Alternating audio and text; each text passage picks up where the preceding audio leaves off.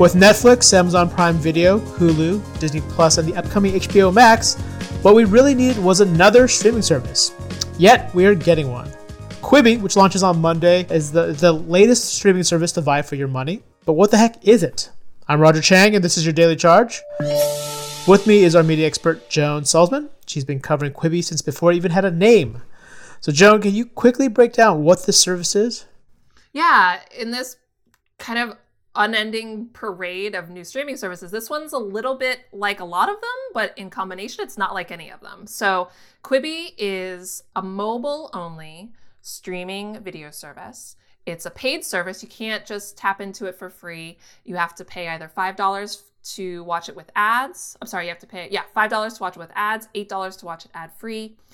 And it's designed to be short form video that you watch on the go um, throughout your daily life. So it's got really, really, really, really high quality content, like very expensive content with gigantic big name stars involved with it. So in that way, it has some similarities to Netflix and Amazon Prime Video, but it is focusing on those short so-called quick bites or quibbies, as the company has invented the term, which are a lot like YouTube. Now, the question is, there's a couple questions going on here one is are people going to want that you know little flavor of netflix with the little flavor of youtube if they still have to pay for it?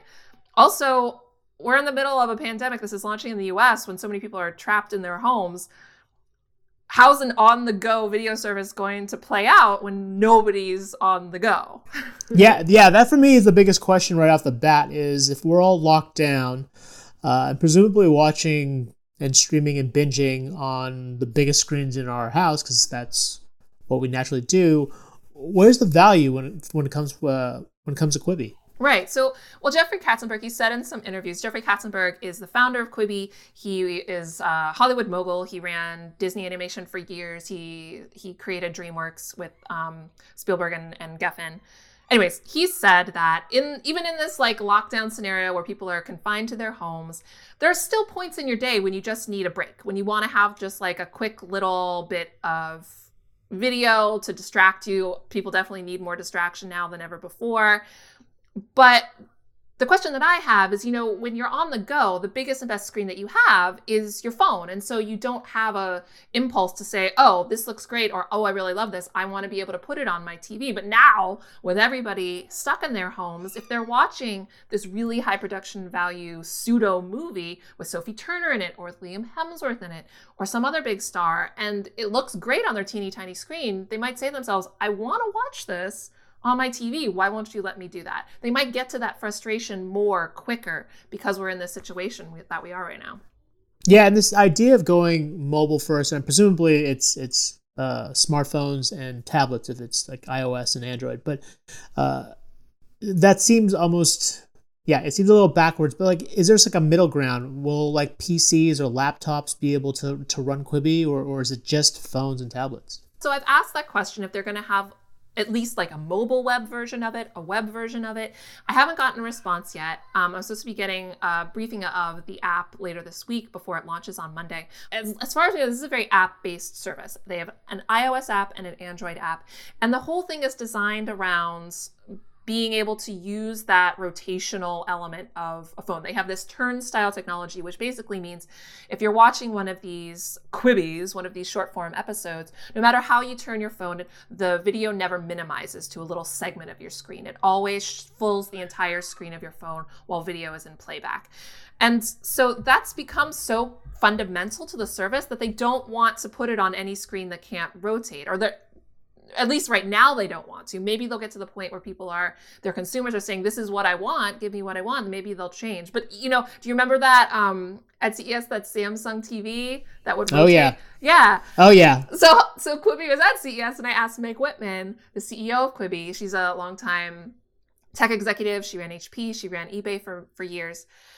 As the CEO of Quibi, I asked her, well, what about this TV that actually rotates and, you know, acts a lot like a phone? Would you put Quibi on a TV that could rotate like that? And she kind of laughed and said, well, we, she teased a little bit. She's like, well, we do have very close relationships with Samsung. Um, and she said, you know, down the road, maybe like if that's the way that TVs go, if we get to TVs that rotate, if we get to TVs that stretch, that you can make into whatever shape you want, then maybe they would explore it in that circumstances. But the, the crucial thing is that is that ability to rotate. They're really, really baked into that idea. I mean, they're making these shows entire they're filming it with the basis they're filming it and editing all these shows with the understanding that they have to be either they have to be both landscape and portrait yeah the the the idea of short form this whole thing puzzles me uh, when, when, I, when, when, I when I knew nothing about Quibi, even the name, uh, just sort of this project by these high profile Hollywood power players, you know, I was I was intrigued, but uh,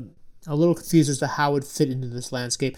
Now that I know the details, I think I'm even more confused because it seems to uh, it, it takes elements from different uh, streaming services, but kind of mixes them up in a way that's counterintuitive. You know, it's, it's got like the high production value of a of a Netflix show, um, but it's got the kind of the short form uh, content of, of YouTube or the short length of YouTube, right? Which which doesn't have the resources, but it, it mixes it together and it actually charges money.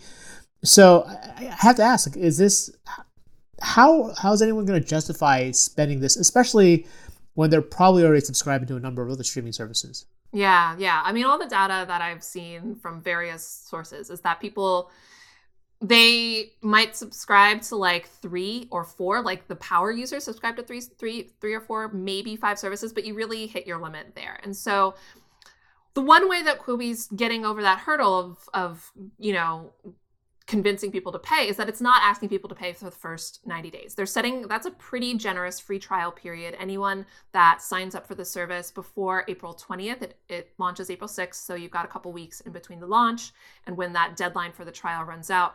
You get three months of the service for free. And so that if you're using the um, ad free tier, that's about 25 bucks, 24 bucks that you save by getting to check it. But more more importantly, it doesn't create that burden to entry. You don't have to say, oh, I'm going to commit five to eight dollars up front, even though I don't know what at all I'm getting with this thing because it is so different from anything else anyone's really tried to launch before. So it's going to be interesting from my vantage point to see WTF happens with Quibi when it launches because no one's really tried it. No one's tried it on this scale by far um i mean like the people that are involved with this are the the list of stars that are involved is just bonkers. But um yeah we'll see. And removing that element of paying up front from the first three months is going to be a, a big help big stepping stone to getting people to at least try it. And then once they try it they can decide whether or not they like it. That's for sure. A credit to them for offering such a, a generous review period because you know, I constantly mock the industry broadly for, for not innovating enough. So I, I do kind of give them some kudos for trying to do something different. This turnstile technology, uh, the way that the content has to fit both portrait and landscape mode, this sound interesting, uh, especially if they find new ways to utilize. It. Well, yeah, that. like there's one in most instances that I've seen turnstile in demos. Um, it mostly just means that the things are edited creatively and shot creatively so that you can watch things just it gives you slightly different perspective more of a close up in some instances. But there are there are shows there's this one show called nest which i think is really interesting. What they're doing is they're shooting it's it's a thriller in which the characters when you're looking at the um when you're watching the show in landscape like you normally would like for a netflix show um you're just watching it and you're seeing the action play out. But when you rotate it to portrait, you get to see what's happening on the device of the character that you're watching. So, you know, they showed us a, a clip of this show of, of Nest where there's a woman sitting on her couch and someone rings her Nest doorbell, I think is where the name of this show comes from. And so you can either watch her watching this footage of who's at her doorstep or you can switch to portrait and you can see what the Nest camera is capturing as this sort of threatening person starts banging on the door. Um, you can see what he's doing. So you have a choice of seeing where the action is taking place in this conceit that's kind of cool. Like you turn your phone to be like a phone and you get to see what's on the phone of the storytelling. That I think is really interesting. Yeah, definitely. Uh, I'll definitely be checking it out. Um, but yeah, like confession time. I actually don't watch TV on my big screen. I almost I almost watch it exclusively on my phone in the dark because I don't want to wake up my kids. So, um, so maybe Quibi's for me. Although I don't know if I'm really willing to spend another I don't know X amount of money on yeah another streaming service. You're definitely an outlier. I'm the same way because I also have kids, and so I watch a lot of stuff on my phone. But with if you look at Netflix, more than 70% of their viewership is on TVs. Almost the vast majority of people when they want to watch Netflix, they want to watch it on the biggest, best screen that they have. The big difference is when you're watching Netflix, you're watching it for 23 minutes to, you know, 90 minutes if you're watching an episode. If you're watching, if you're doing a binge session like I did with Tiger King, you're watching it for multiple hours. And so with that situation, you don't, the vast majority of people, they want to be able to watch it on their TV. Because these are short clips, maybe it won't be as onerous to be watching them all on your phone, but we'll just have to see. And do you know what the sort of the cadence of these episodes are? They going to come out all at once, like Netflix, or like once a week, like Disney Plus? Like what? What's the schedule looking like for some of these shows? That's a question I really want Quibi to answer, and I've asked it multiple times, and they won't tell me. But we do know that daily essentials obviously are daily, so those have um, some of them have daily drops. Some of them have two a day drops, like they're I believe NBC News and I believe NBC News is doing two news, short news segments um, a day, one in the morning, one in the evening. Um, Daily Essentials come out daily. They've said that there will be one, what they call movies in chapters episode dropping every day, and five unscripted slash reality episodes dropping every day. But we don't know, especially since these are short form things. It, it, I can't imagine that a 10 minute episode of something and having to wait an, an entire another week to get it. I can't imagine that weekly drops will keep people interested because if you only have 10 minutes to get people in what's going to keep them invested if you have to wait another seven days to get another 10 minutes? It just seems like it'll strain people's patience. But they haven't so i don't know maybe they'll release some things as binge maybe I, I, I really don't know and i don't know what would be the best strategic release slate release schedule for them to do but i don't think doing weekly drops is it but i don't know. We'll just have to see. All right. That's our show for today. Uh, but before we leave i want to note that today march 31st is world backup day because the first rule of computing is still backup the second rule of computing backup some more. You can catch Joan's Explainer on CNET.com. Tomorrow we discuss T-Mobile and Sprint finally closing their merger with Eli Blumenthal. So if you have any questions about that or today's topic, hit us up on Twitter at The Daily Charge or leave us a voicemail at 862 250 5713, and we'll include select messages on our next show. For The Daily Charge, I'm Roger Cheng. Thanks for listening.